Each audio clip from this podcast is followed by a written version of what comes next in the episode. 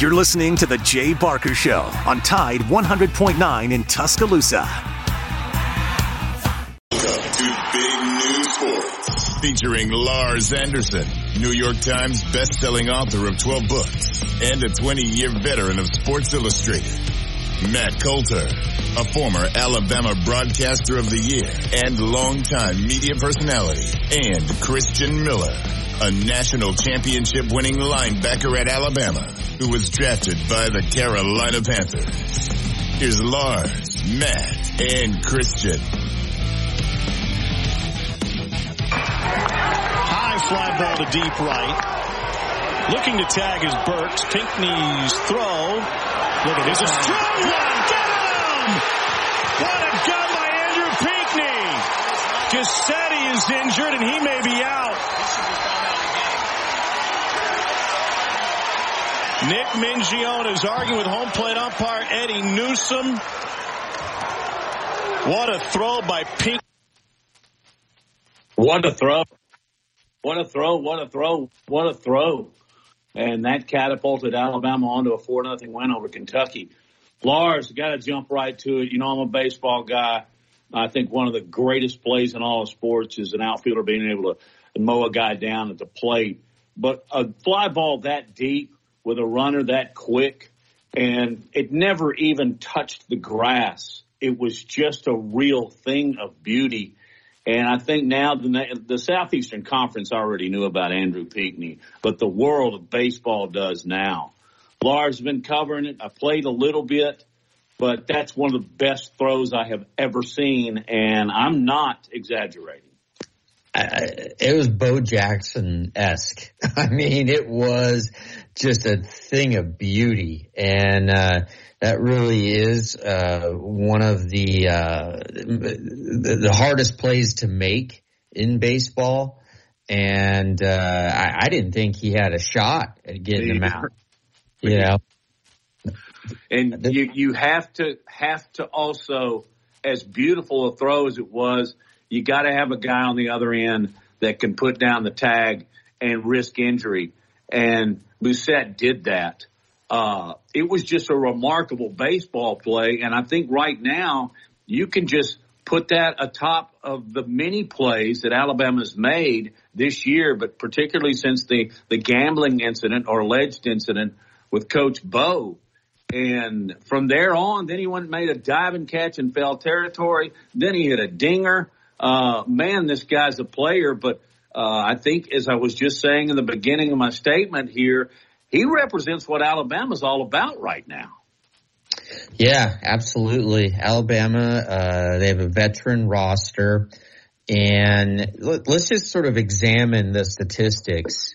In the, it's been a little less than three weeks since Brad Bohannon was fired, right, for uh, the uh, gambling scandal. And We still don't know exactly what his actions were, but um, uh, it was enough to to get him canned. Right. All right. So, um, so they have won. They played eleven games.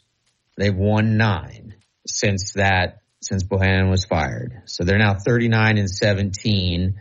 And they are definitely in the conversation to host an NCAA regional for the first time since 2006. And, you know, it was easy to kind of write the obituary on this team right after Bohannon was let go.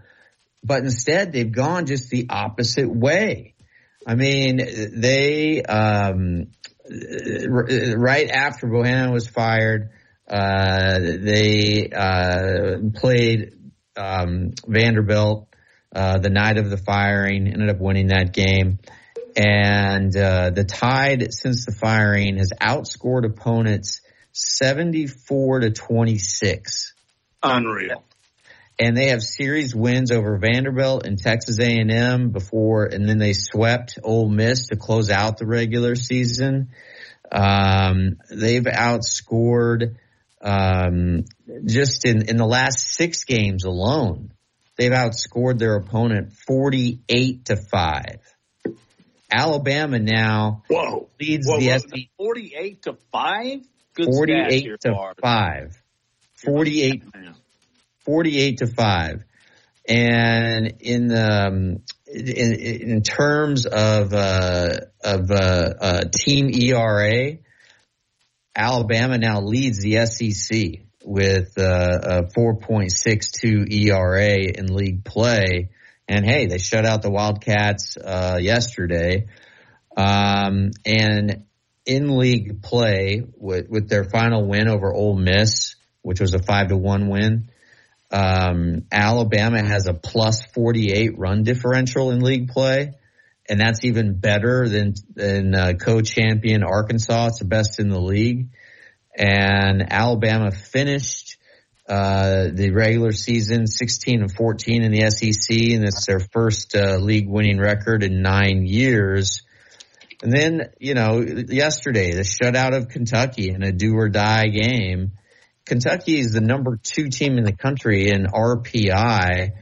And it just, uh, um, you know, right before the gambling scandal, Alabama had lost two to three, two out of three to Kentucky.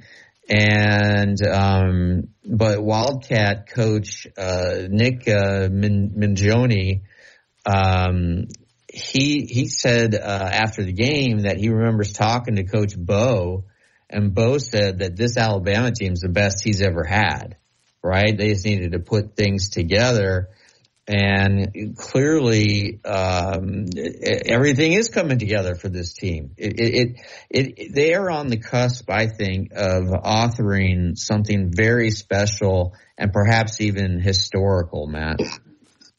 Yeah, and there's just so much fun to to watch, and as as much as you compliment the way they're hitting the baseball, the stats you just rolled up on pitching is amazing too. They shut out an SEC team. Uh, the uh, once what are they ranked uh, eighth, ninth in the in the country, or no, actually they were ranked 24th, Alabama 25th, but they're just playing amazing baseball, and uh, I'm sure there's going to be a very packed house tonight when they advance and take on the top seeded SEC Gators of Florida. And then after that game, they were all rain delayed. Uh, Auburn went on to defeat Missouri, and uh, as pretty as the Alabama game was, this one was pretty ugly. But Auburn went on to win, and they're knocking the cover off the baseball, and they'll play Vanderbilt at eight o'clock tonight. Bama, Florida's four thirty. If I misspoke just a minute ago, but it's uh, the conference is off to one heck of a start, and right now I think LSU is up on South Carolina eight three in the seventh. So wait, Matt, uh, is is it like a, a law in the state of Alabama that it has to rain on the Tuesday that the SEC championship is played in Hoover? every year, every single every year. It seems they're, like they're they're, they're, they're well past midnight. Yeah, it, it's it's crazy, but you know we get those pop up showers. Uh, sometimes they're not so much pop up as they are downpours, as we saw midday yesterday at the Hoover Met. But all these tournaments are going to deal with rain. When you have that many games over the course of Tuesday, Wednesday, Thursday, Friday, Saturday, Sunday, you're going to get rain and there's going to be delays. And it really causes the coaches here to, golly, play a massive game of chess with their pitching staffs and their bullpens. And um, right now, Alabama seems to be handling that.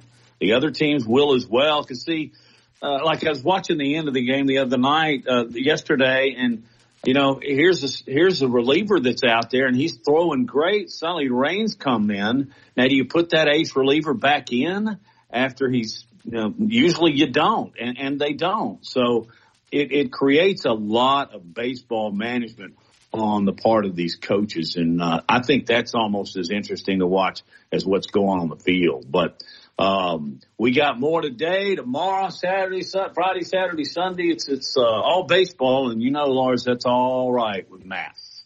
And uh, yeah, let's uh, let, us get to break here, Matt. We got Robbie Glenn, former Alabama baseball player, who is uh, our baseball expert, college baseball expert. He's going to be joining us next, Matt. That sounds great. You're listening to Big Noon Sports. It is brought to you by Haley Sansing, Union Home Mortgage. uh, there are a lot of other things to talk about in addition to baseball. Um, uh, information on Tony Mitchell, the Alabama uh, defensive back, the signee that was suspended indefinitely as a result of a drug arrest. Uh, NBA, we'll touch on your Celtics a little bit there, Lars. And, um, man, a couple other things. Joey Gatewood is back in the news. I thought he'd finished his eligibility, but with COVID, you never know. You're listening to Big Noon Sports. A replay of last night's events roll through my mind. From T-Town to the Plains, this is Alabama's most in-depth analysis on the SEC. This is Big Noon Sports. From our home base in Birmingham, Alabama, we are here treating patients from every generation across the United States and from around the world. We're here for the rookies and the dreamers trying to make a name for themselves. We are here for the achievers who are resilient and won't take no for an answer. We're here for the coaches, athletic trainers and mentors who are shaping the next generation of legends. We are here for you. Aggressively pursuing victory over injury. Learn more at andrewsportsmedicine.com. This is Reagan, owner of R&R Cigars, the Cigar Mansion in downtown Tuscaloosa, located at 2703 6th Street across from the Home 2 Suites. Come down to R&R and see why we're the ultimate cigar and bourbon experience. With over 165 bourbons and five private barrels, our selection of bourbon is unmatched. We have the best cocktails around and our cigar selection is legendary. Our lounge and service are world class. Come and experience the luxury of the mansion and see why it's a world-renowned cigar and spirits destination. Are you receiving unemployment? Your benefits could be at risk. Here's how you can protect yourself and your benefits. Never respond to mail notifying you of a false claim in your name. Never answer a text message asking you to verify your account. And only respond to official Alabama Department of Labor's social media pages. Report fraud at labor.alabama.gov slash fraud. Brought to you by the Alabama Department of Labor, ABA, and the station. The Alabama Department of Labor is an equal opportunity employer program. Auxiliary aids and services available upon request to individuals with disabilities. Dial 711 for TTY accessibility the children's music and dance teacher who couldn't cha-cha. I was always on my feet. It was just so painful. Elisa couldn't let her students down. So she stepped up and went to the Good Feet store for personally fitted arch supports. I would work an entire day and my feet didn't hurt at the end of the day. That was when I knew, wow, these are different. But the really good part? It's good to be dancing together again. Stop by or schedule your free fitting at goodfeet.com.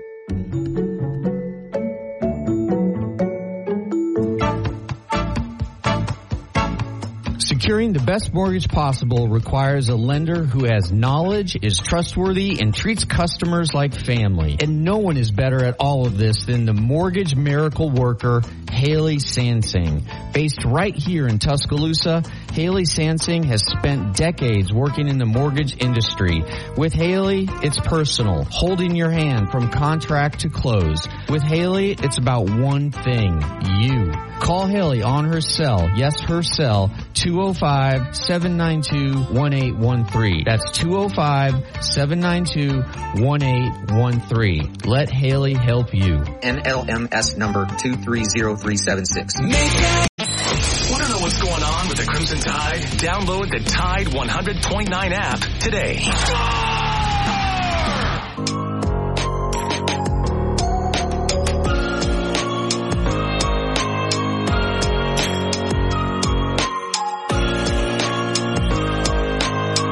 Back on the Big Colter, joined now by our SEC slash Alabama baseball reporter. That's Robbie Glenn been a good friend of this show going back way back into the Jay Barker days. Uh, and that's how our relationship all, all forged over the years. But, um, he knows baseball. He knows Alabama baseball, but, uh, there's no other place to start if you're talking college baseball here or in Eugene, Oregon than what Andrew Pinckney did last night in the game, the four to zero victory over Kentucky. And, uh, I think it's worth noting, and I should have done this at the very top of the show, that he is uh, he's quite the scholar too. He's already graduated, and he was honored, in fact, before the game last night as a scholar athlete of the year. Uh, all that duly noted. You ever seen a throw like that? Man, uh, Matt, that was one awesome throw and play, and like and like you pointed out, the catcher to receive it, knowing he's about to get drilled. It, you know, they've made the rules a little different from when we played. You know, that catcher would have been probably completely knocked out. But what a what a throw! I mean, what a, just a great great start to the tournament by him, by your leader, to get that team going, and not only hitting the ball like he is, but then to come up with that throw, and not to mention a couple catches. He did a slide and catch over there oh, against yeah. the wall one time. That was a great catch that saved that saved uh, the inning right there. So Uh, I'm, I'm shocked he's uh, second team All SEC and not first team.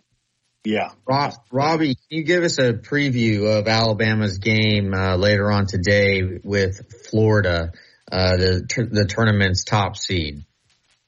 Well, Lars, uh, you know, they went to their place to start the SEC, you know, off the year, and that what they lost two out of three, but really good games. They were in all three of them. The first game, three nothing, but they threw uh, well, that guy Brandon Sproat, who can bring 100, 101, 102 miles an hour, and actually he's from my high school in Pace, Florida. So I'm interested if they throw him tonight. Um, I think Bama just is a different team. Um, again, Florida is too. I mean, they're they're ranked number two for a reason, but Bama is just to is coming in hot. And again, I, I think they're to be all over his fastball if he's throwing. I think they have more trouble with the guys that are a little crafty. Um, but they love them fastballs. They, guys, we got some lineup that can hit, and uh, I think we'll be ready to play. I think the crowd's gonna be packed. Weather's gonna should be good. I'm going. I know that. I can't wait to see it. Yeah, I'm thinking about having to shift my plans here this afternoon because I think that's going to be a heck of a baseball game. Robbie, we've all noted the change in this Alabama team since the firing of Coach Bo. And, and we've said, and Lars used a perfect word, it's galvanized this team. Can you go into more detail about what, are, are they act, do you think they're actively talking about this? I know they were initially, but is now, it's just something you feel with a guy wearing a motorcycle helmet around in the dugout. What, are they saying anything together or do you just feel it? I, I think they just feel it. I think they have come together as a team like I said, they've been playing this way all year. Um, so maybe it brought them a little closer, a little bit more motivation. And I don't think they've talked about it at all, except just trying to win the next game. They're probably talking about it more this week because it's SEC tournament, probably being asked about it some. Um, now that they're around family, friends, other teams. Um, but I still think they're just, like you said, maybe it helps get them together a little bit. But once they step on that field, they could care less about what's going on outside. They're just there to play ball, and they're there to beat the, the teams. And again, what happened last night? The pitchers, but they have two walks. You're going to win games when your pitchers do that and your hitters are doing that. Just great, great outing by the uh, what was the name uh, Hunter Furtado to come in and just give him five solid innings. And I think he was hitting 95. I think all three pitchers were hitting 95, 96 last night for Alabama. That's just crazy. That is awesome. Yeah, I thought Furtado was just uh, really, really solid. Um, Robbie, now that Alabama advances out of the first round, which was a uh, single elimination, now it's double elimination. Does that change the the the philosophy at all of the of the manager, knowing that um, you know that again that it's not you're not in a do or die situation tonight. Uh, so you don't necessarily have to, you know, uh, all be all hands on deck in terms of your pitchers. But d- does it change how uh, this game would be managed?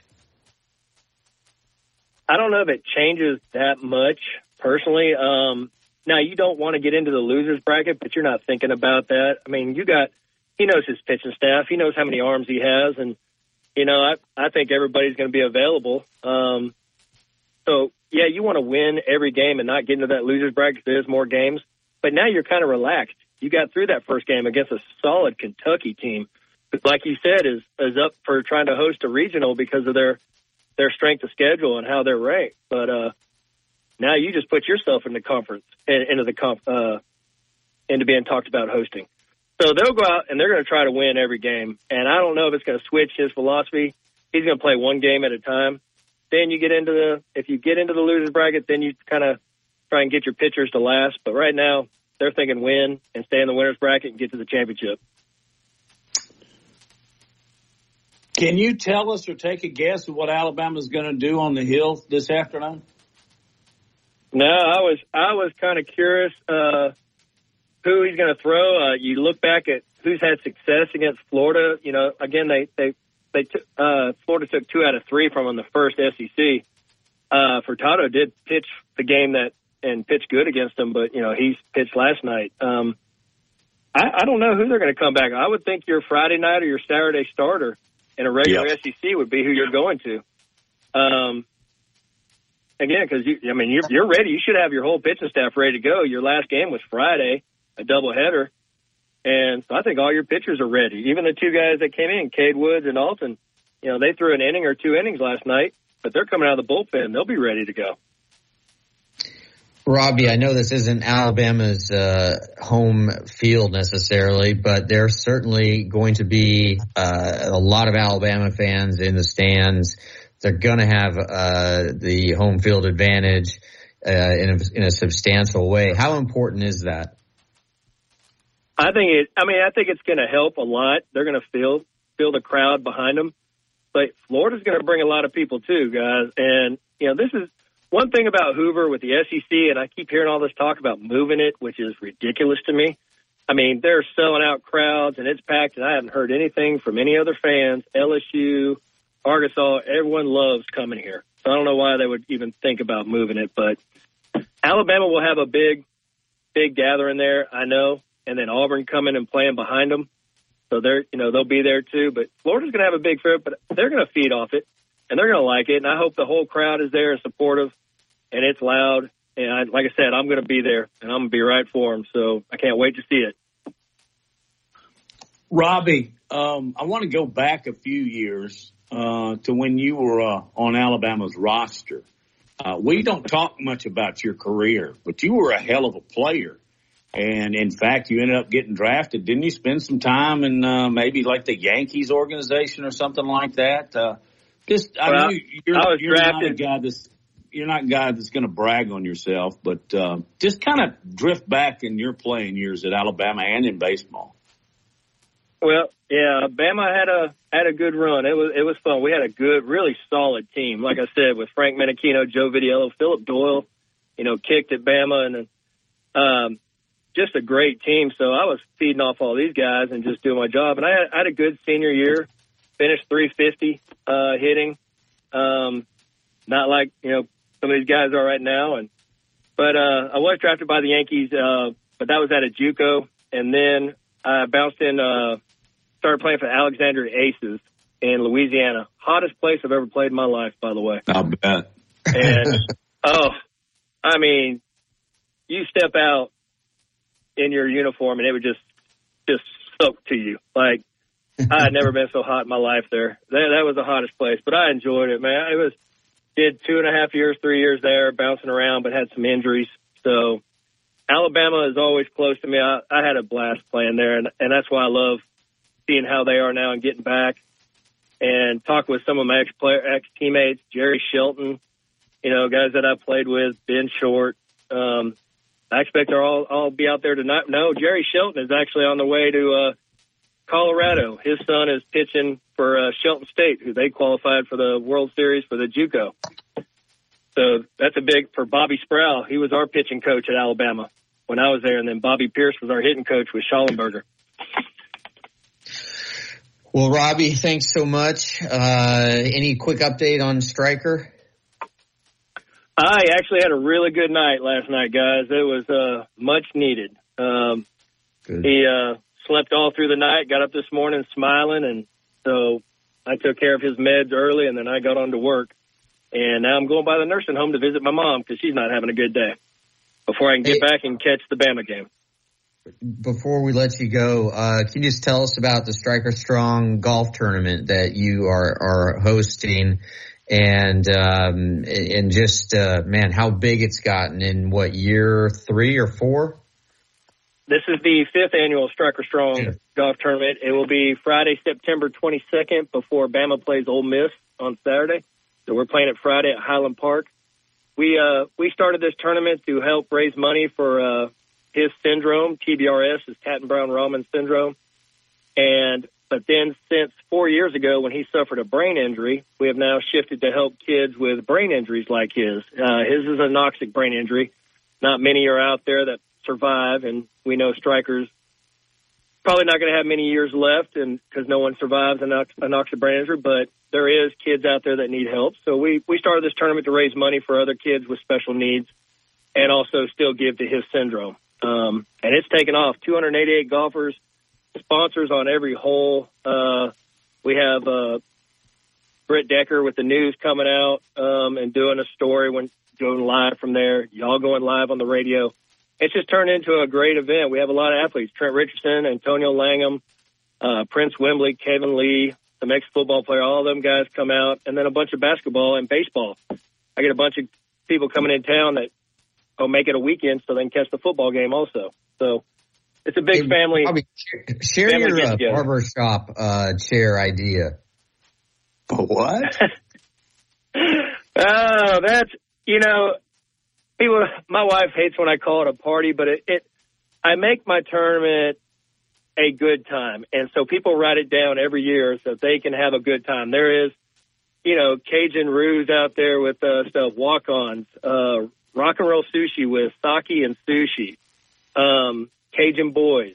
Um, there's all kind of food uh, brought out, but also Tito's and Redmont Vodka comes out with their tents and gives complimentary drinks. Um, they're going to be out there, so I thought about doing one at uh, the walk-ons tent where I put a barber chair back what we used to have at Harry's back when I was at Alabama. Yeah, where you would, you know, and again, not trying to make it too crazy, but you know, if you want to pay twenty dollars, you sit in the chair, you do a shot, spin five times, and if you can hit a ball off the tee a 100 yards straight we'll have a line mark, then you get an automatic eagle. I don't know, just just trying to make it uh make it a little crazy, a little fun. But um, it's the greatest idea I have heard in a long time. Hey, Robbie, I find it. Yes, sir. Yeah, man. It's very easy to believe that that was an idea born at Harry's. it, it, it was. We used to do it there at Harry's. We would take some of the freshmen and some of the you know, recruits and take them in there, and uh, he would we'd spin them in the chair, and take a shot, and if they could break the uh, on the pool table, if they can make a good break without missing the cue ball, then they got we uh, we took care of them the rest of the night. So it was some crazy things we used to do back at Harry's, and but that was in well, the early nineties. just cause for me to get a haircut, even though I don't need one. Hey, Robbie, you're the best. We'll touch base with you later this week.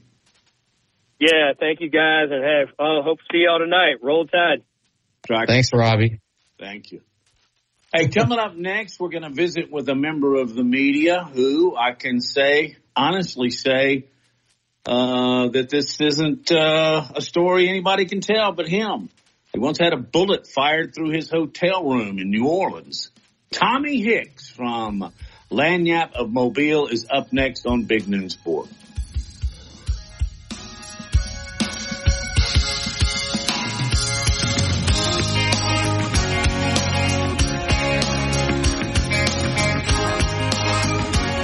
From T-Town to the Plains, this is Alabama's most in-depth analysis on the SEC. This is Big Noon Sports. It's 73 degrees in Tuscaloosa. The sky partially sunny this afternoon. The high today 81. Tonight fair with the low at 59. Tomorrow is sunny day. The high 84.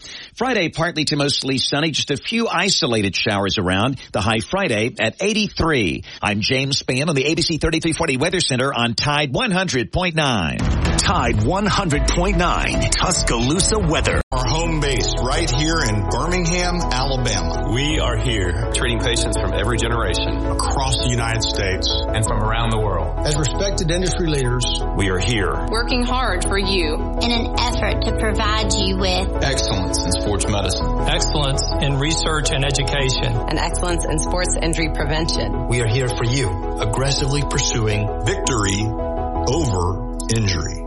Learn more at andrewsportsmedicine.com. Research shows. Hey, this is Reagan, owner of R&R Cigars, the Cigar Mansion in downtown Tuscaloosa, located at 2703 6th Street across from the Home 2 Suites. Come down to R&R and see why we're the ultimate cigar and bourbon experience. With over 165 bourbons and five private barrels, our selection of bourbon is unmatched. We have the best cocktails around and our cigar selection is legendary. Our lounge and service are world class. Come and experience the luxury of the mansion and see why it's a world renowned cigar and spirits destination.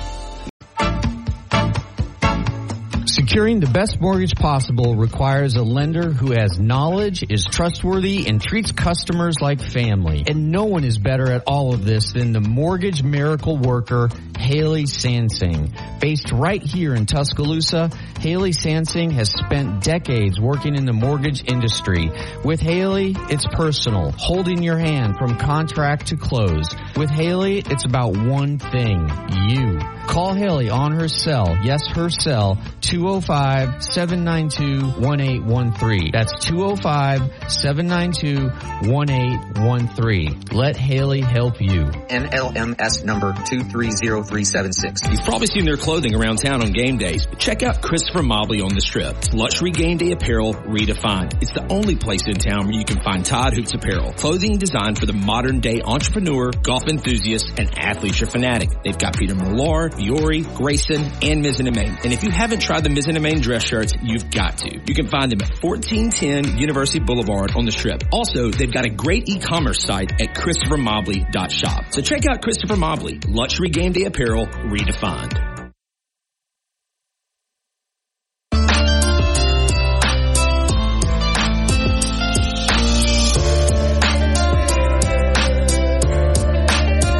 Hey, back on Big Noon Sports, by Union Home Mortgage.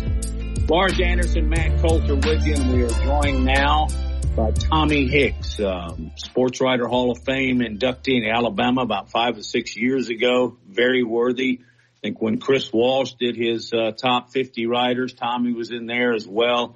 A very, very accomplished man at the typewriter. And who knows, Tommy may still use one. Uh, Tommy and I go back 40 years. How you doing, Tommy? Uh, well, how are you, Matt? Everybody good? Lars, everybody good? Fantastic. Doing great. Um, Tommy, uh, before we get into talking just some general sports here with you, um, you start, I guess about five or six years ago, you, you, you became a sports editor for, uh, Lagniappe, which is a newspaper based out of Mobile, but that's not all you're doing because you're working with the Jaguars too. Yeah, working with South Alabama, I do uh, sideline reporting uh, for their radio broadcast of football. I've been doing that since the 15th season, so about 80 years now, I guess.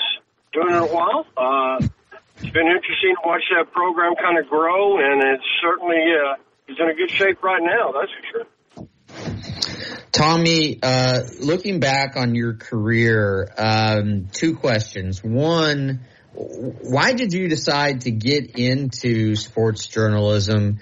And two, is there a favorite story that sticks out to you or an, an impactful story or just, you know, uh, a, a piece that you wrote that, that just has, uh, hasn't left you all these years? Yeah, I mean, it's kind of interesting. I went, I went to Troy. That's where I graduated from. And, uh, when I, when I grew up, I, I was in, I took art classes. I, I was going to be an artist. I went to, to Troy as an art major.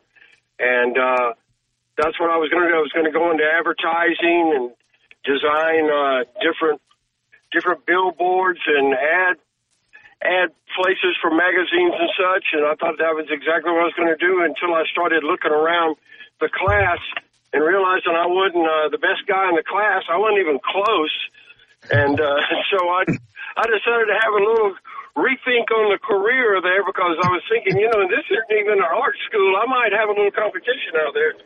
So uh, I I, re- I rethought things, and it was my dad actually had suggested, hey, what about uh, what about sports writing? Because I had I'd written just a couple of little things growing up as a kid in Phenix City for the for the local paper for the weekly paper there, and And I said, you know, that that sounds good, and that's kind of how I how I got started. And I started right there at home in Phenix City at a at the Phenix Citizen weekly newspaper, and I went from there to to Selma, to the Montgomery Advertiser, to Anniston Star, and then uh, then the, then here in uh, Mobile at the Press Register, and uh, and later at the the Call News, a weekly in, in northern part of the state, and now with Lagniappe. I've been in Lagniappe for uh, a little more than two years now.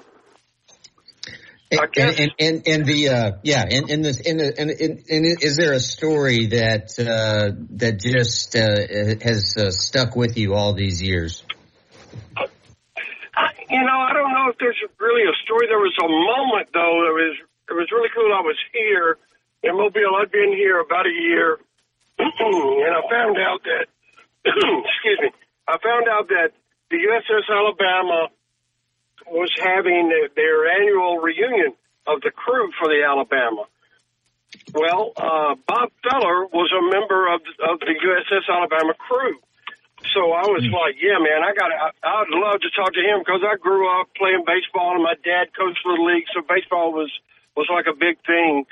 And so I I, I made some contacts and I was able to to meet Mr. Feller and he invited me over to the hotel, which was across the street from from where the uh, the old press register building was. So I went over and sat in the lobby, and I was talking with him about his life and his career and his time at on the Alabama, and and he kind of stopped short and he said, "Hey, uh, would you like to go to the battleship?"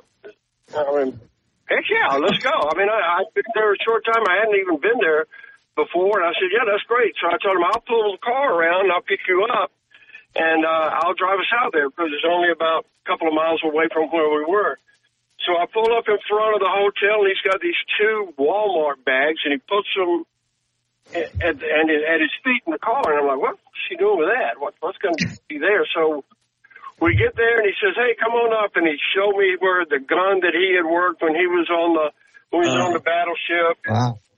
And, and he used to lead uh, calisthenics on the uh, on the deck and all. And he showed me that, and then he pulls the bags up and he pulls them out two baseball.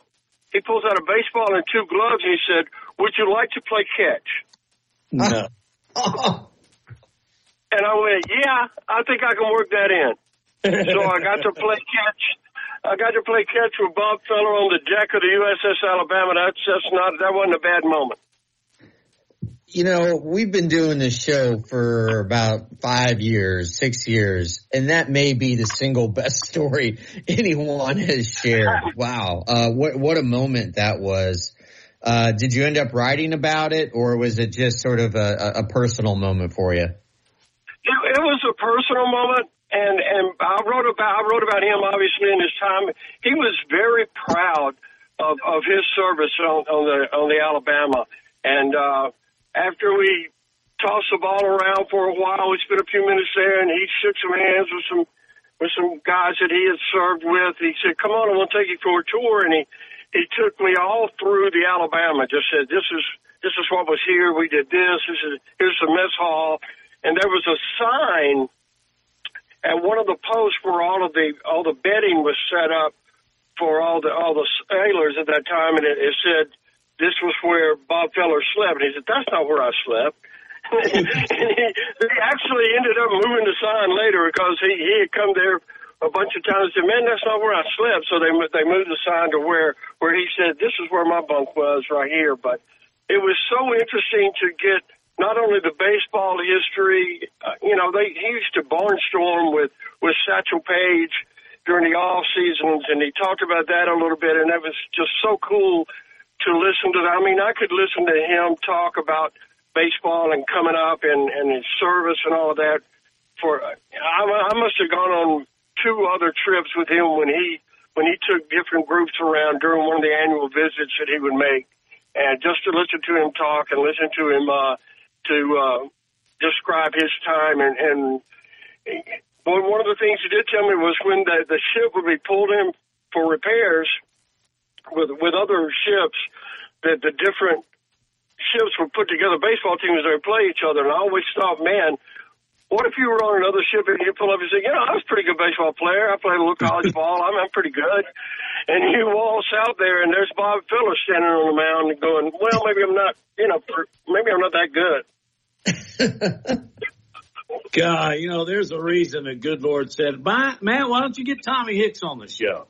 Because, uh, man, you have proven it. I've, you know, I've known you a long time. I've never heard the Bob Feller stuff. That is absolutely fantastic.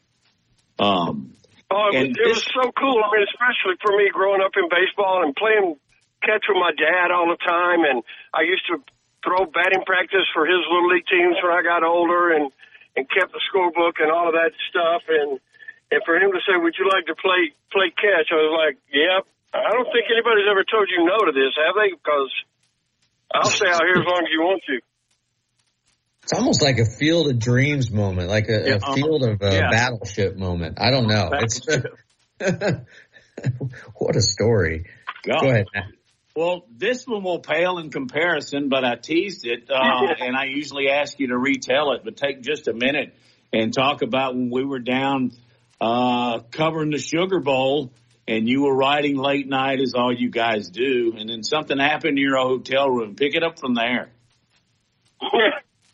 Yeah, it was the uh, 93 Sugar Bowl. Was Alabama, Miami, and uh, I was up in my room. If everybody remembers the Hyatt that was, it's still there, but it's kind of like in a different form now, obviously. But uh, since Katrina made her arrival later, but at that time, the Hyatt was the hotel, and it was right next to the to the Superdome, and we would always that would always be the media hotel where everybody would stay. So I'm, we're there covering the Sugar Bowl, and I'm I'm up in my room, which was on the the 15th floor, 16th floor, and uh, I was writing my column, and I heard something kind of a little pop behind me, and I was like, "What? What was it?" And I looked around, I looked behind me, and I saw like a little thing of a little light whiff of smoke, and I was like, "What? What, what the heck is that?" And, you know, I'm in a non-smoking room. I know that's not that's not anything else that it could be. So I look, and there's a bullet on the floor,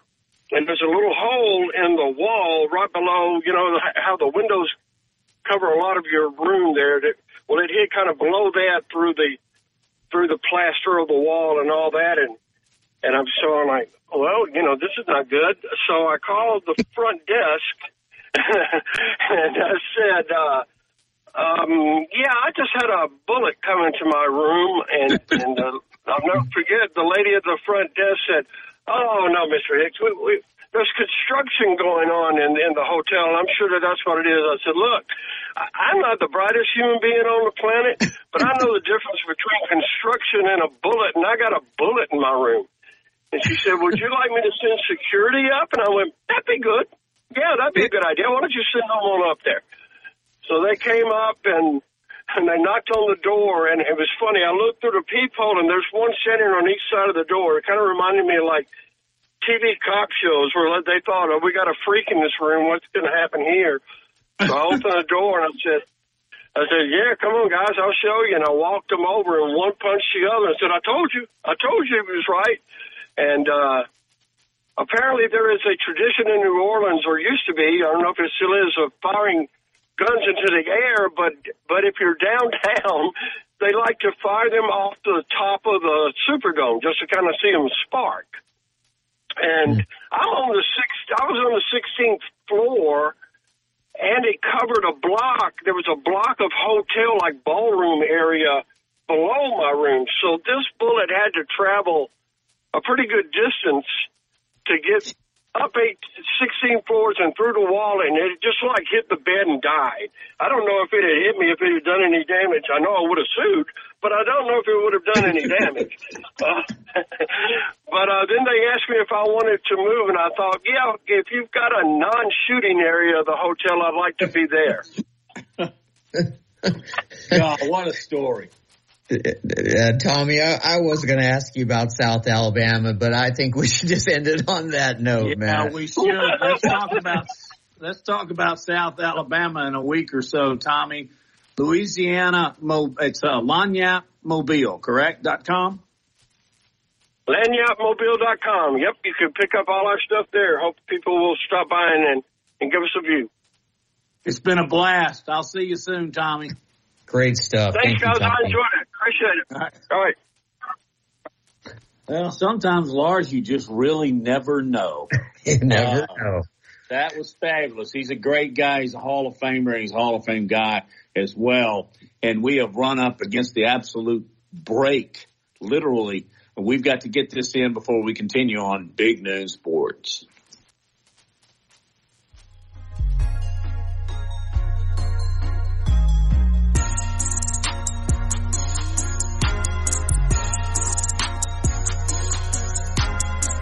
Covering SEC sports like kudzu on the roadside.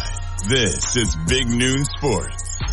Tide 100.9 Tuscaloosa weather. The sky partially sunny this afternoon. The high today 81. Tonight fair with the low at 59. Tomorrow is sunny day. The high 84. Friday partly to mostly sunny. Just a few isolated showers around. The high Friday at 83. I'm James Spann on the ABC 3340 Weather Center on Tide 100.9. It's 76 degrees in Tuscaloosa. The universal truth of women's shoes. The cuter they are, the more they hurt. You have to put your best foot forward, and if your best foot is an ugly shoe, oh my goodness. Lisa Ann thought she had to choose between looking good and feeling good until she got fitted for arch supports at the Good Feet store. Now I can wear the shoes that I've picked out because I like the way they look, not because they were comfortable. Good Feet relieved her pain and her fashion dilemma. Stop by or schedule your free fitting at goodfeet.com. Tatton Brown Rahman, owner of R&R Cigars, the Cigar Mansion in downtown Tuscaloosa, located at 2703 6th Street across from the Home 2 Suites. Come down to R&R and see why we're the ultimate cigar and bourbon experience. With over 165 bourbons and five private barrels, our selection of bourbon is unmatched. We have the best cocktails around and our cigar selection is legendary. Our lounge and service are world class. Come and experience the luxury of the mansion and see why it's a world-renowned cigar and spirits destination. From our home base in Birmingham, Alabama, we are here treating patients from every generation across the United States and from around the world. We're here for the rookies and the dreamers trying to make a name for themselves. We are here for the achievers who are resilient and won't take no for an answer. We're here for the coaches, athletic trainers and mentors who are shaping the next generation of legends. We are here for you. aggressively pursuing victory over injury. Learn more at andrewsportsmedicine.com. The children's music and dance teacher who couldn't cha-cha. I was always on my feet. It was just so painful. Elisa couldn't let her students down. So she stepped up and went to the Good Feet store for personally fitted arch supports. I would work an entire day and my feet didn't hurt at the end of the day. That was when I knew, wow, these are different. But the really good part? It's good to be dancing together again. Stop by or schedule your free fitting at goodfeet.com. My caretaker was very rough with me. I thought they did it because I wasn't moving fast enough. Elder abuse is a crime and together we can stop it. If you or someone you know has been abused, neglected, or exploited, call the Adult Abuse Hotline at 1-800-458-7214. That's 1-800-458-7214. Sponsored by the Alabama Department of Human Resources, the Department of Justice, ADECA grant number 18 VA VS 050, the ABA, and this station. Securing the best mortgage possible requires a lender who has knowledge, is trustworthy, and treats customers like family. And no one is better at all of this than the mortgage miracle worker, Haley Sansing. Based right here in Tuscaloosa, Haley Sansing has spent decades working in the mortgage industry. With Haley, it's personal, holding your hand from contract to close. With Haley, it's about one thing, you. Call Haley on her cell, yes, her cell, 205-792-1813. That's 205-792-1813. Let Haley help you. NMLS number 230376. The best sports talk in the state. Tide 100.9 and streaming on the Tide 100.9 app. WTUG HD2 Northport and W265CG Tuscaloosa. Tide 100.9 and streaming on the Tide 100.9 app. Welcome back to Big Noon Sports with Lars Anderson, Matt Coulter, and Christian Miller.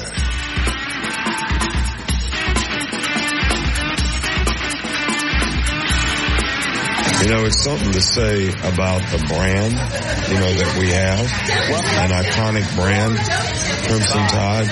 You get roll tided in Venice, Florence, Rome, and the Amalfi Coast. So that's everywhere I went. so it says something about the brand. I don't know what it says about me. I, I got a few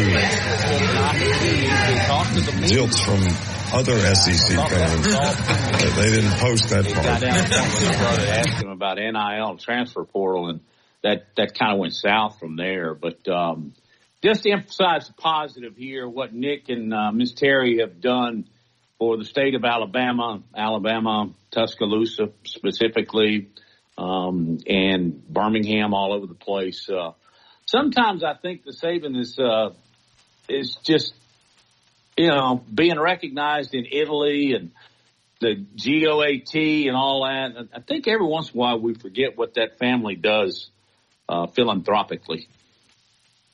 Yeah, uh, for sure. And, uh, you know, I think it, uh, I, have said this uh, many times that before the uh, tornadoes of April 27th, 2011, Nick Saban had been kind of viewed as a, a mercenary head coach that he would spend three years at a place. He would build the, the program up and then he would take off uh, for the next challenge.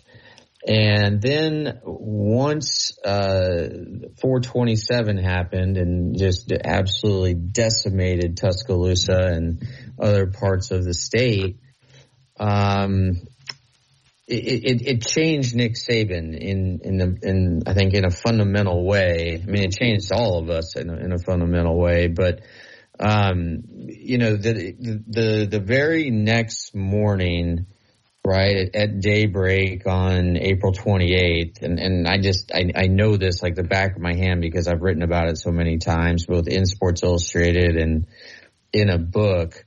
Um, at daybreak, he went to the facility uh, and uh, went to the, the, the football facility and filled up his back uh, the back of his truck with water and Gatorades that was left left left over from the spring game, which had been played what just a few days earlier, and uh, and then he and Thad Turnipseed who who's now at Clemson, but at the time he was kind of Nick Saban's. Uh, he didn't. His title was kind of like jack of all trades. Like he he did whatever Nick told him to do. And uh, and and and and Thad, I don't know if you know him, Matt. He's an incredibly smart guy and uh, he was yeah. Dabo stole him from Nick. Yeah, Dabo did. Dabo definitely stole him, um, and and Thad has uh, I think played a really big role. Uh, he played a big role at Alabama, and he's played a really uh, even bigger role at Clemson in in building that program. But anyway, Nick and, and Thad went into the hardest hit areas, and um, uh, I, I know at, at first they got they got stopped by the National Guard, um, and then Thad, uh, who was driving, he uh, just he rolled down the window and he just pointed at Saban, and I don't even think he said anything. And the and the National Guardsman was like, "Oh, okay, go ahead." Um, and then over the course of the next six hours, seven hours, Nick Saban uh, handed out water to uh, to relief workers who were still uh, in the, the rescue phase of uh, of their operation. You know, looking looking for people who were trapped, and also he just uh, you know he listened to people tell their story and tell them about how they had just lost everything I mean, their homes, their cars, uh, maybe even a, a, loved one. And Nick really, um, just over this a 24 hour span, he hugged more people than he had in the previous, you know, uh, what, however, however old he was, uh, you know, 58 years of his life, whatever. And, and then, you know, he kept, he kept doing that and, uh, he kept going out and kept, uh, just being a very visible presence in the community. And it's my observation, and I think the observation of the people who know him best, that that experience profoundly uh, affected him. And for the first time in his career, he had roots in the community. He was no longer a football coach. He was a community leader. I mean, he was working with Walt Maddox, Mayor Maddox on, on all sorts of logistical things. And it really hit home for him because his daughter was in the same uh, sorority as Ashley Harrison. And Ashley had been dating Carson Tinker. And for those who remember, uh, Ashley and Carson uh, were huddled uh, in a closet in Carson's house. Carson was a long snapper, uh, and he went on to have a really nice NFL career. Um, and uh, the, the tornado just it just hit it hit them just just with with cruel directness. That tornado just des- it, there was nothing left of Carson's house, and uh, tragically Ashley lost her life um, she was thrown about 300 yards uh, from uh, just literally ripped out of Carson's arms and thrown. And um, and and Nick was right there with his daughter as they were trying to search for Ashley. Right, her, her she was in a in a, in a field uh, across the street from Carson's house, which had been filled with trees, and uh, there wasn't a single tree left um, but it, it, took a while to, uh, to, to find Ashley.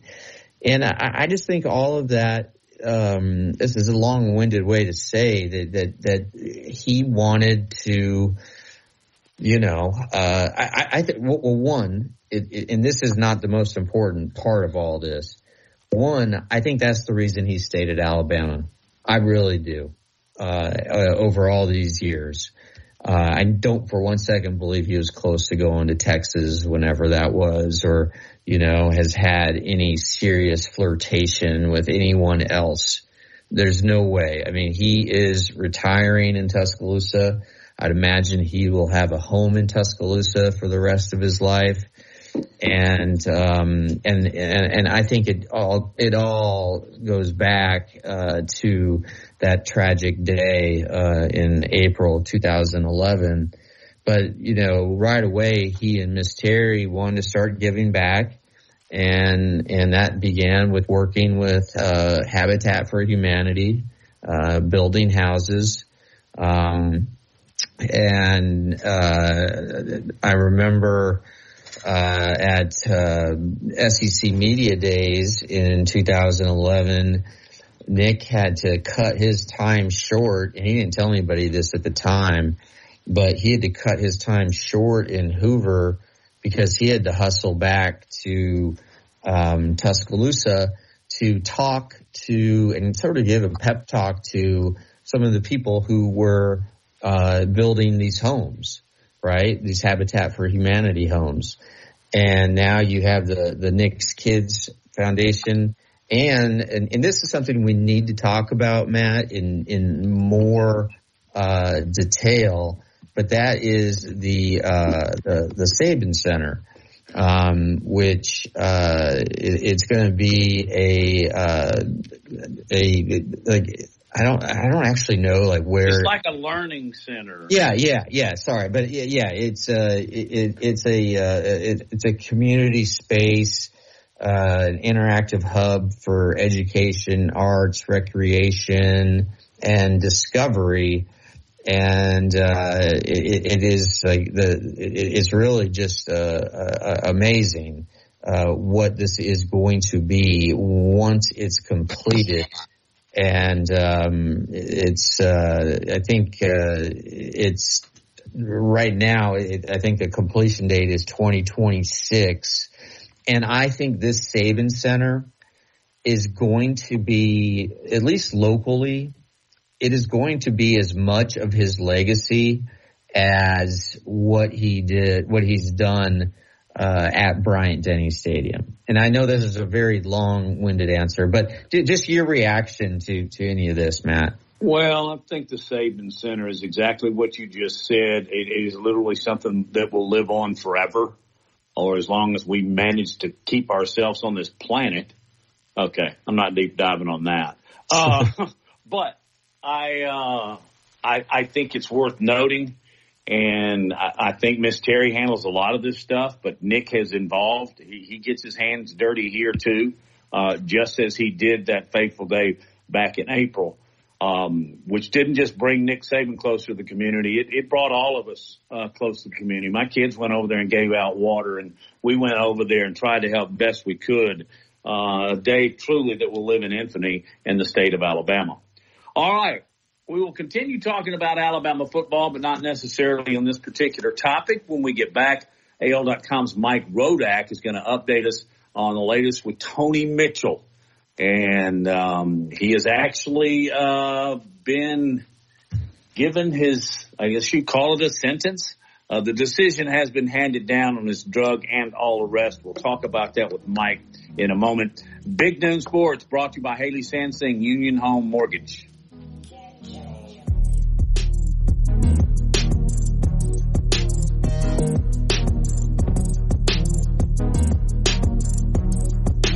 The best sports talk in Alabama. This is Big Noon Sports. From our home base in Birmingham, Alabama, we are here treating patients from every generation across the United States and from around the world. We're here for the rookies and the dreamers trying to make a name for themselves. We are here for the achievers who are resilient and won't take no for an answer. We're here for the coaches, athletic trainers and mentors who are shaping the next generation of legends. We are here for you. Aggressively pursuing victory over injury. Learn more at andrewsportsmedicine.com. Hey, this is Reagan, owner of R&R Cigars, the Cigar Mansion in downtown Tuscaloosa, located at 2703 6th Street across from the Home 2 Suites. Come down to R&R and see why we're the ultimate cigar and bourbon experience. With over 165 bourbons and five private barrels, our selection of bourbon is unmatched. We have the best cocktails around and our cigar selection is legendary. Our lounge and service are world class. Come and experience the luxury of the mansion and see why it's a world-renowned cigar and spirits destination. Work is a part of all of us. We know that the world around us has changed. And that's why the Alabama Department of Labor is here to get you back to working hard. Work is a part of all of us. Let us help you get back to it by visiting your local career center or alabamaworks.alabama.gov. Funding provided by the USDOL, ETA, and Federal WIOA and Equal Opportunity Employer Program. Auxiliary aids and services available upon request. Brought to you by this station and the Alabama Broadcasters Association. The children's music and dance teacher who couldn't cha-cha. I was always on my feet. It was just so painful. Elisa couldn't let her students down. So she stepped up and went to the Good Feet store for personally fitted arch supports. I would work an entire day and my feet didn't hurt at the end of the day. That was when I knew, wow, these are different. But the really good part? It's good to be dancing together again. Stop by or schedule your free fitting at goodfeet.com.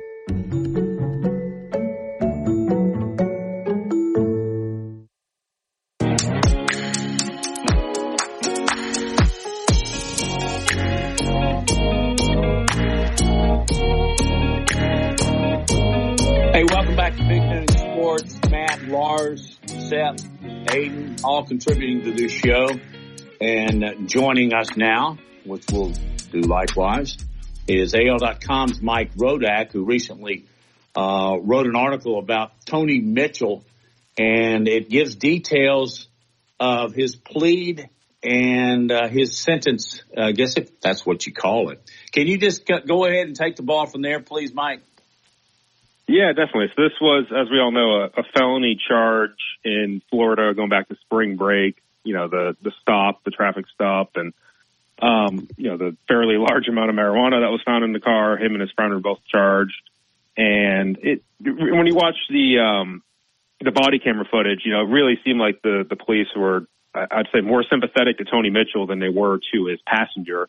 Um, and they even had some conversations among themselves where, you know, they essentially they they believed Tony Mitchell that he wasn't in possession of it, that it was more the the passenger's deal.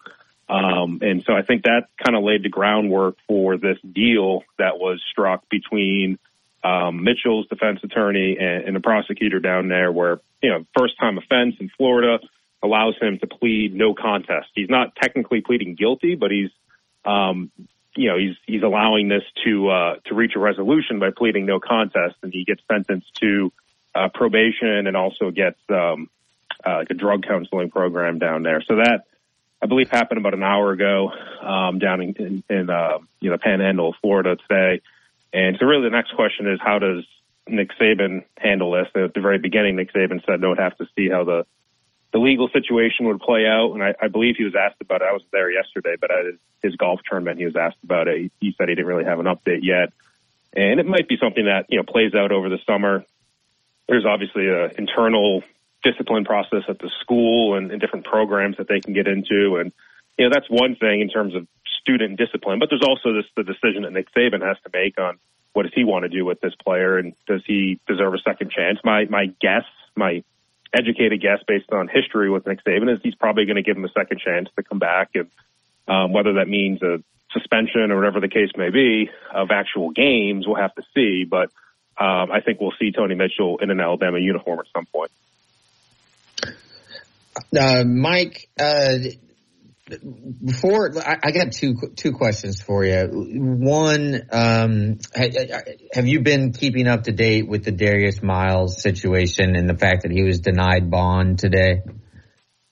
To, to, uh, to some extent, I mean, I, I, haven't been covering it personally, but I've been reading, you know, certainly what's out there, and um, you know, we have our our news side people or our crime reporter that was there today, and um, you know, it's again not something I'm actively covering, but I'm, I'm paying attention to it. Yeah, uh, and um, I guess there's really not a lot to say about it. Uh, and, and Matt and I can discuss it next next uh, next segment. But um, going back to Nick Saban, I, am a big believer in second chances, and I, I, Coach Saban is as well. Um, but do you think he goes too far sometimes? Because he does get criticized by, you know, various reporters around the country, especially those, uh, there's a handful that always take shots at, at Coach Saban whenever, uh, whenever they can.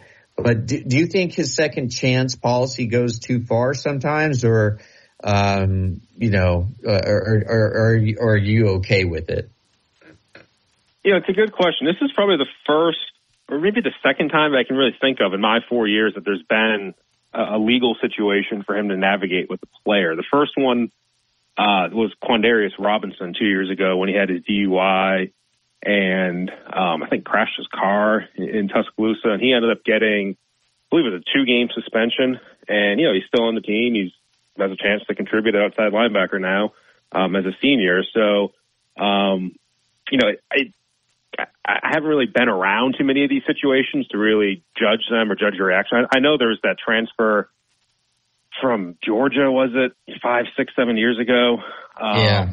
You know, there's the issue there, but you know, there's the famous video that gets circulated on social media with him talking about Muhsin Muhammad and, um, you know, having issues at Michigan State and eventually coming back and getting his degree and all that. Obviously, there's the more recent example um, of, of Jimmy Johns, who just got his degree a few weeks ago from Alabama after being kicked off the team by Saban. And that was a situation where, boom, he got arrested and Nick Saban kicked him off the team. And that was his second or third year as coach. So maybe he's changed a little bit in the sense that he does give a little bit more leniency, but, um, you know, I, I, I think it's all about attitude and, uh, how do you approach these things? And if you're, you know, um, if you're apologetic and he seems like you're in a position to learn from it and, and to improve from it, then he'll probably give you a second chance. But there's other players like Agiye Hall. Not that Agiye Hall had legal issues at Alabama; he did at Texas.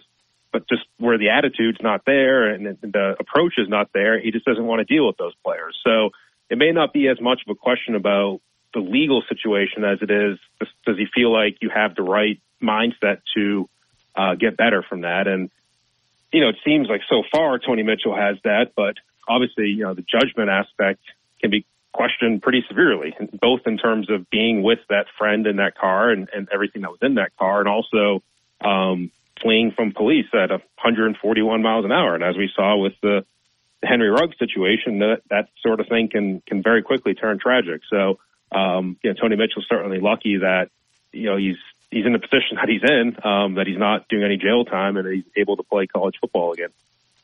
Mike Rodak from Mike Rodak uh, from AL.com is joining us here on Big Noon Sports. I want to pursue the Tony Mitchell thing on some of the things that you just mentioned. Um, his Dodge Charger was going 141 miles per hour. Police were p- pulled him over. He he ran. He fled. Uh, there was 226 grams of marijuana in the car. Uh, my math tells me that's probably about eight, eight, nine ounces. Um, $7,000 in cash and a loaded gun. Um, probation and counseling on the surface looks to be a mere slap on the wrist. Now, is this a result of Florida law? Uh, the the other guy in the car who was apparently maybe the instigator, for lack of a better word, in all this, or uh, first time offender, a combination? Combination of the above. I think the Florida law certainly helps them out, um, where they have this program where you know first time offense, and you know you're able to you know kind of get off. And um, I mean, not to divert too much. I'm thinking back to when I was covering the Bills, and it was Marcell Dareus who got arrested for marijuana in Alabama on on I-20. That was probably seven or eight years ago, and it was a similar sort of situation where there's like a criminal diversion program. A lot of these states have those where if you're a first time offender, they just don't want to throw you into jail because they feel like that just sets you down a path where, you know, you're going to be in jail or you get out of jail, you're going to have more problems. And I guess the, the studies and, and the, um, the experience has, has shown to these states that it's better to, um, you know, have some sort of rehabilitation outside of prison, at least the first time and, and see if that can get cleaned up. And, um, again, from watching a body camera, I, I do think there was a, you know, and obviously police don't want to profile necessarily, but they're always kind of gauging who might be at fault in a particular situation. You could tell right away from what they were saying that uh, they really felt like it was the passenger who was involved. I mean, to, to quote the, the lieutenant in the case, that they were saying the passenger was the thug. That was the word that he used, and that the driver, Tony Mitchell, was not. Um, that's that was the conversation that the lieutenant, the police lieutenant, had with the, the sheriff's deputy. Um, and so you could pick up from there that there was a, a certain vibe that they got that they felt like Tony Mitchell was not necessarily the victim, but he was literally just driving this guy um, with all this stuff and maybe not involved in that in that activity himself. So I, I do think there's you know between the sheriffs and the prosecutor, there's probably a discussion that happens on you know, is this the guy that we want to put behind bars or do we want to go find the other guy? And in this case, I don't think they can find the other guy because he didn't show up to court a couple weeks ago. Um, so there's a warrant out for him because he has a criminal, two criminal charges against him. Um, and I think they, they just made the determination from a character judgment standpoint that Tony Mitchell was less at fault. Yeah, everything I've read seems to point that point to him getting probation. Uh, but we'll, we'll see. Mike, I'm really interested in how you go about reporting something like this. Oh yeah, in terms of just the process or yeah, approach or? yeah, it's uh, I, I'm I, you know just uh, you've been kind enough to join my class or and speak to my students several times, uh, either one on one, I think, or or uh, in a group session, but um, I'm always just interested in, in process and, uh, this, this can't be an easy piece or easy, uh, easy story to cover, uh, especially from Birmingham. True. Yeah. And it does help that, you know, probably 20, 30 years ago, a lot of this stuff was tougher to obtain because you might have to literally be in court sitting there and, and um, reporting from court. But um, you know, it does help that a lot of these jurisdictions have court records that are online. In this particular case, they did. Uh, it helped that Florida has, you know, the sunshine laws in Florida that allow you to get the police report, and that was provided pretty quickly. You know, email, PDF, things that probably didn't exist. You know, again, 30 years ago. Um, in Alabama, they they don't get police reports. I mean, that's that's a different it's a different uh, situation there. So it helps that it was in Florida and not by much. It was only by I think five or ten miles. Um, and you know, just in terms of like the actual case, it's you know, you're just trying to approach it from a factual standpoint as possible. And all right, you know, it's, it's usually a, it's kind of formulaic in the sense that this initial news comes out. Uh, the first call you usually make is get a, a police report and then, um, you know, you're looking to the, the court system once that case gets in there and what other documents can you get from that? Uh, what attorneys can you talk to? Can you talk to the prosecutor? And then you're just kind of monitoring the case. Um, in this case also, there's body cameras, which helped. And uh, you're able to get those videos and um, just kind of piece everything together. But um, just take it, you know, as neutrally as possible and just report what you know. And um, in this case, it's, it's led to you know the resolution that you know he's he's getting probation and, and drug counseling. Mike, we're going to let you go, but I got one more question about body cam footage. Is that difficult to get access? No, because I mean I don't know what the laws are in Alabama. I'm guessing that they are not as um, accessible to us, but Florida is, is you know well known for having very open record policies. So any sort of body camera footage, uh, you can make a request. In this case, to the sheriff's department, and um, it, it. I mean, some are easier than others, I think, to obtain. Some really require a FOIA uh, notice where you have to mail it in with a check and all that. I think this one was more just an email request. I think I did have to send a check to them for like a, a clerical fee. Um, but with, I think the more of the issue with that was just the delay. I think they, they took a few weeks to do it, but, um, it was literally just a, a link to a, a couple files on, on the, uh, on their website and, uh, they have to provide it. I mean, that's the law. So there's, there's no, they can't deny it to you. Certainly sounds as though that body camera footage worked in Tony Mitchell's favor. Hey, thanks for your time. And, and as always, we'll be checking back with you. That's Mike Rodak, uh, AL.com. What's your Twitter handle? What's the social media info? Yeah, yeah, at Mike Rodak. Pretty awesome. Stuff. Thank you, Mike. Great info. You got it. Thank, Thank you. Mike. Um, wow. Um, Lars, quickly, as we roll into break, will he be in an Alabama uniform practicing in August? Yes. Me That's too. my that's my guess.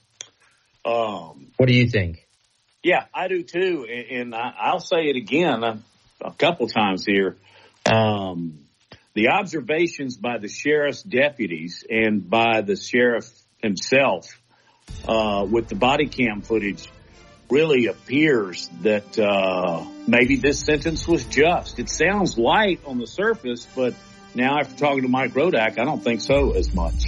Um, anyway, which by the way, going 141 miles an hour anywhere except Talladega is just uh, that's not smart. But I think Mitchell has probably learned a very valuable lesson. Uh, when we get back, I got to get into Joey Gatewood. I didn't even know he was still playing football. But the former Auburn quarterback is uh, now with an ACC team. He's got eligibility left. We'll talk about that on the other side of the break. Big Noon Sports.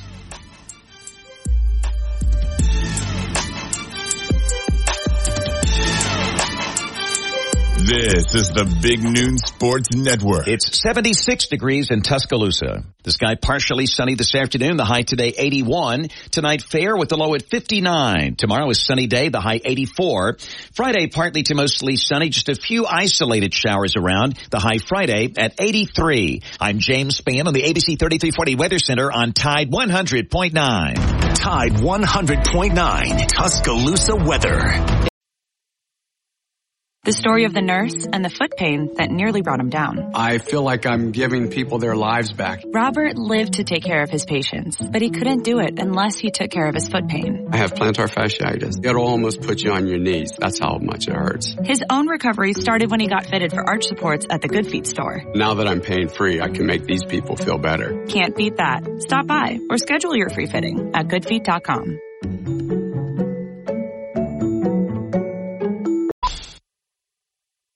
The universal truth of women's shoes. The cuter they are, the more they hurt. You have to put your best foot forward, and if your best foot is an ugly shoe, oh my goodness. Lise Ann thought she had to choose between looking good and feeling good until she got fitted for arch supports at the Good Feet store. Now I can wear the shoes that I've picked out because I like the way they look, not because they were comfortable. Good Feet relieved her pain and her fashion dilemma. Stop by or schedule your free fitting at goodfeet.com.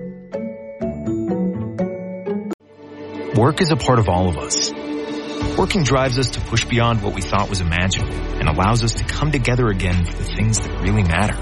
That's why the Alabama Department of Labor and the Alabama Career Center system is here to help you discover bigger opportunities than ever before.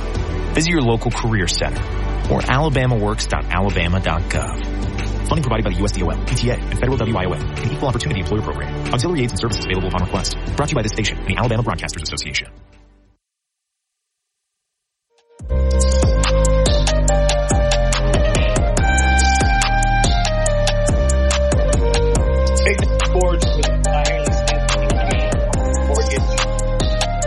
This one kind of popped off the page, if you will, when I was doing show prep this morning. And Joey Gatewood, first of all, I was surprised he still had eligibility. But with the COVID and all, he has a sixth year of eligibility. And the news is that through the transfer portal, he is now going to play at Louisville, but he will play tight end.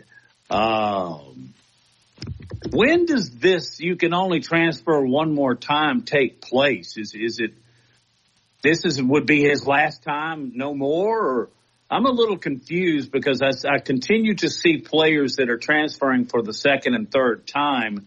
I, I guess this rule takes place at a certain point and then moves forward. You know, I, I wish I could answer that.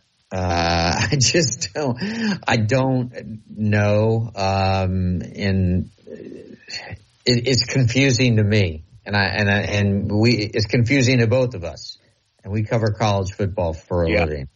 So. Um, but yeah, I mean, you, you remember Joey, uh, gosh, years ago, um, you know, he was considered to be the, the next Cam Newton, you know, and the, the face of Kentucky football.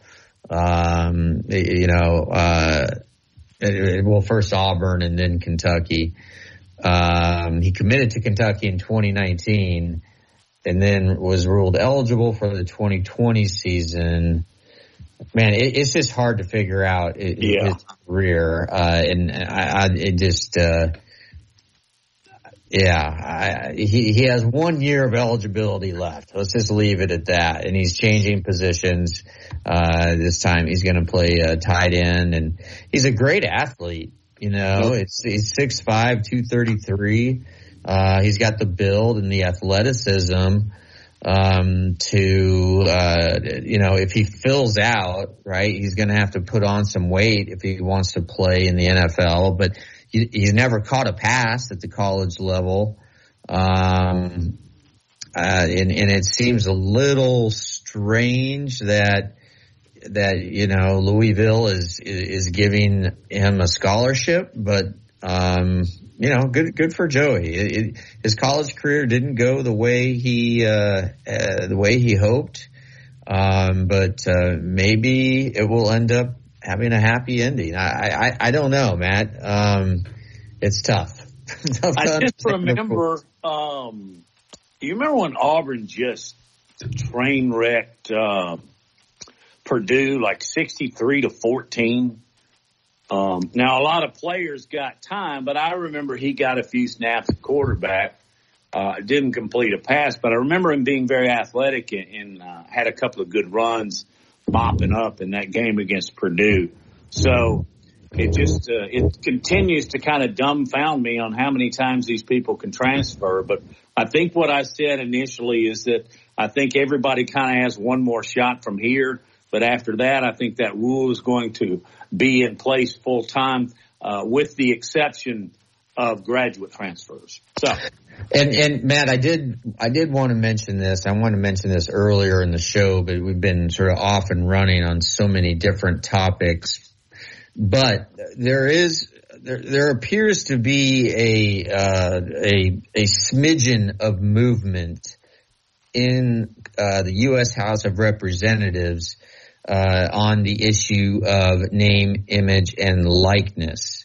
And um, it is uh, it's a this is a, according to a letter from a, a congressman in Texas, and this letter has been circulated among college sports officials and other members of Congress.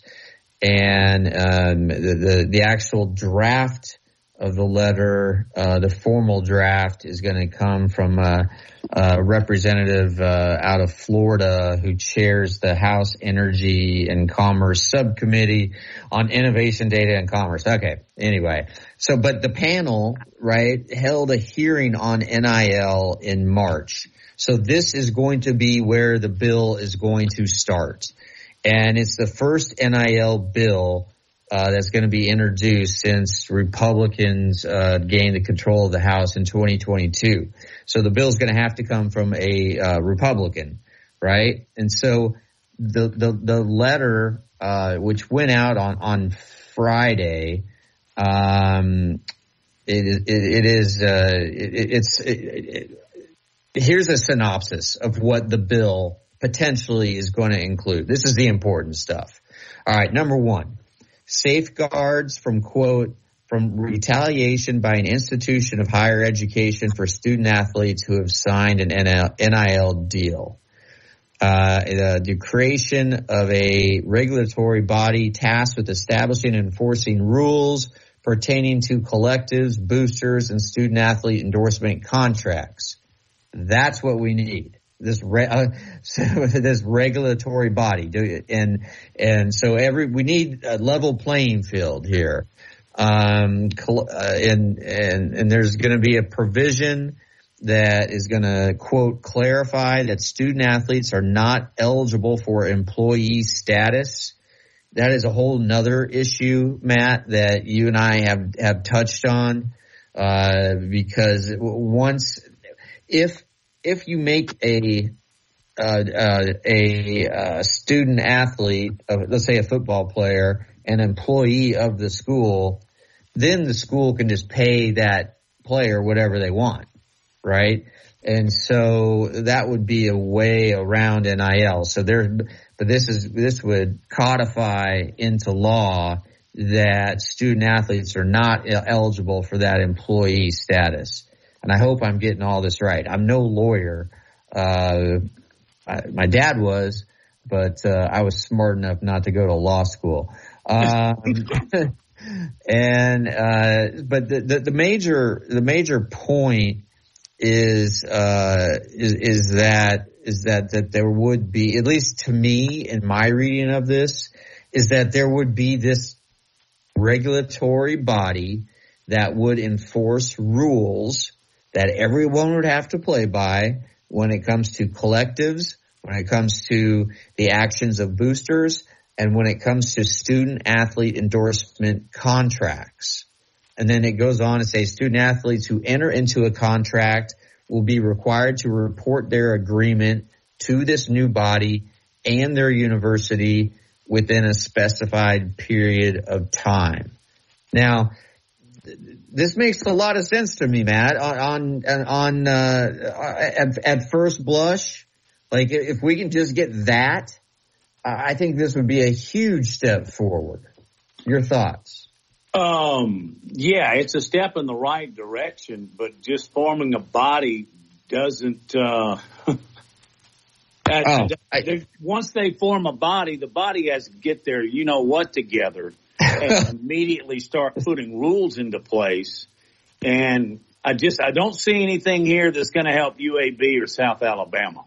Um, I know well, that's a little bit yeah. more detailed, but I'm really, really concerned about these programs the deeper we get. The faster they put this body together, then maybe we can come close to kind of saving those really good football programs that deserve to play again but there's nobody in the world argue with me that UAB can't pay what USC's paying. Well, so, I mean, this this this letter is the equivalent of taking the first stroke and yeah. trying to cross the Pacific Ocean. I mean, it's they have so far to go. It's not even and, part of it, Lars, is what if you've already got your own deal? Um, they can't retro that thing, can they? Yeah, yeah, you'd be grandfathered in. But yeah, again, I would think this, so. this isn't gonna, this is not gonna happen anytime soon. But at least there is a little bit of movement. Well, a little you bit. and I have agreed on this since the get go that really the only way you can legislate this is through the representatives, the legislature, and and, and Yeah. through the Senate. That's it. It's it's Uh, gonna take it's gonna take federal legislation. Absolutely, Yeah. it can't it can't be state by state because all the it, it wouldn't be a level playing field. So it has to come from Congress. Uh, and right now it is state by state. Yeah, And uh, California's winning. USC is. I bet USC makes the playoffs. Um, hey, you're listening to Big Noon Sports. When we get back, we'll put a bow on this Wednesday edition.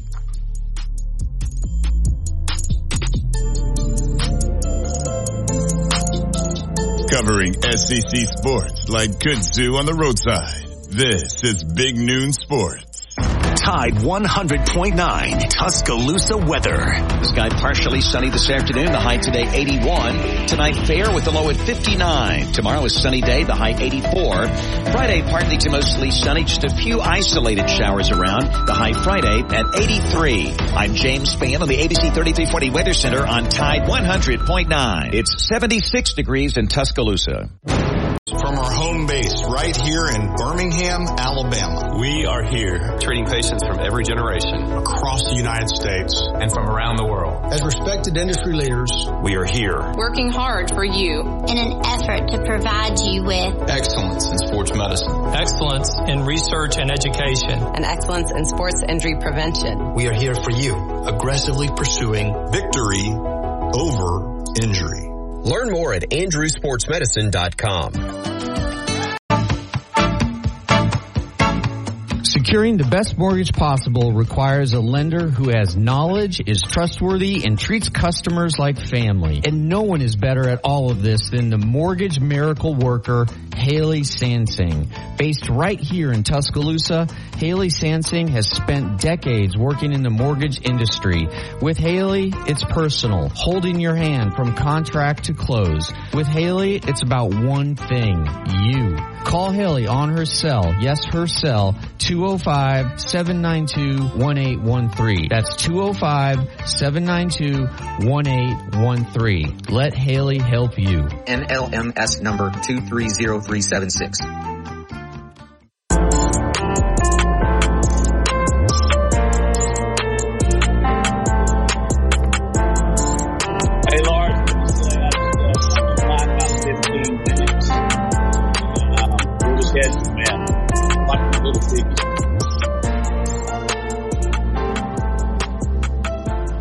You're listening to Big Noon Sports. Matt Coulter, Lars Anderson, Seth, and Aiden as well. Um, final from this morning slash early afternoon from Hoover, the SEC baseball tournament. LSU pounded uh, South Carolina by a score of 10-3. It is double elimination play now, so South Carolina will advance to play a team to be determined uh, tomorrow morning at 10:30. Texas A&M and Arkansas are in the bottom of the first, no score. Um, I'll bet people are scrambling to try and get night session tickets because Alabama, Florida at 4:30, and then 30 minutes after that, Auburn will be playing Vanderbilt. And uh, man, you gotta love the way this Auburn team is playing. Um, yeah, you like see? yeah. You know, you, you you've been talking them up, and so and you know your baseball. What what are you seeing out of Auburn that has you uh, excited about what this team can do? Well, their pitching has been good, but not great. Um, their defense is really good, and I think they're really time. They're timely hitting. Uh, and last night they had uh, several of those.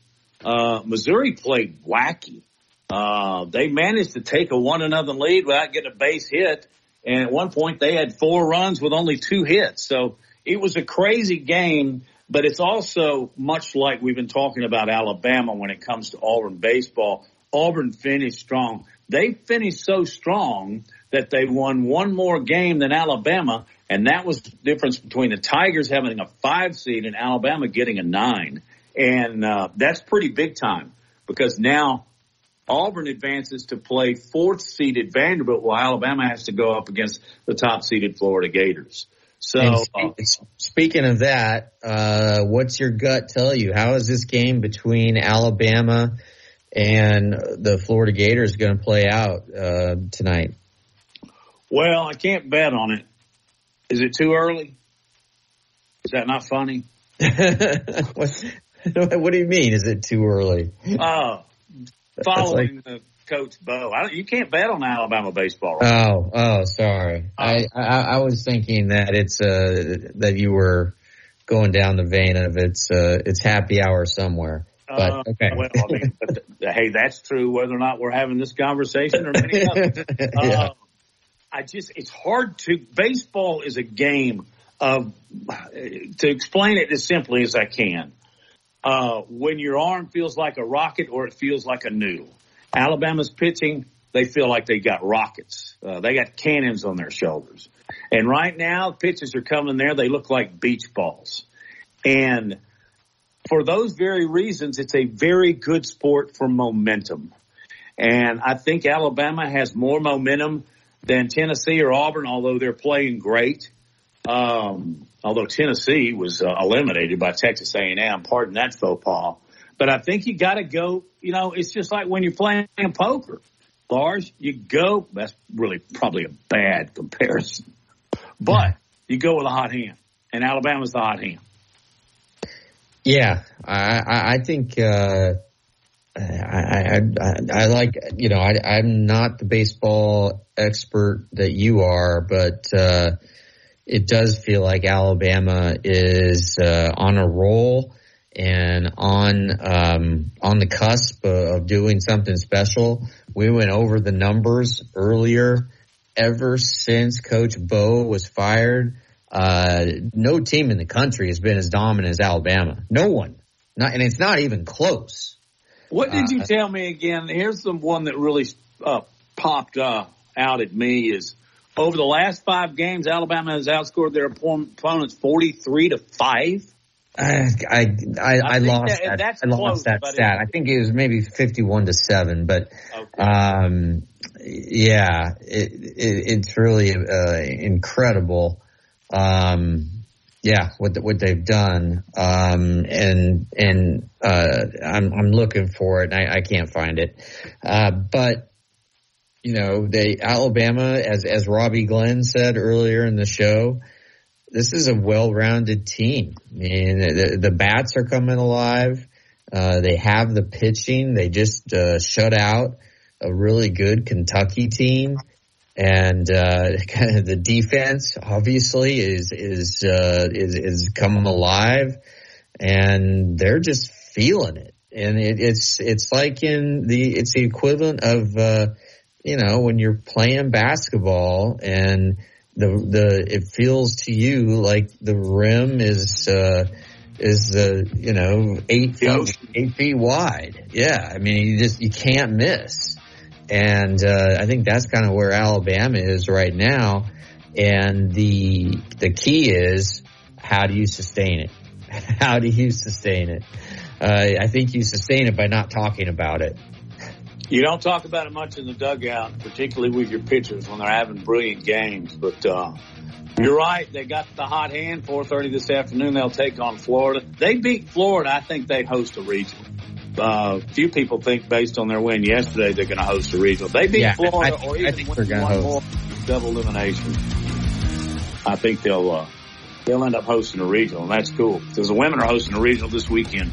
All right. Uh, good show. Thanks to our many guests. Uh, Seth, you did a magnificent job today. And thanks to Aiden and to you, Lars. And uh, we'll do it again in 22 hours.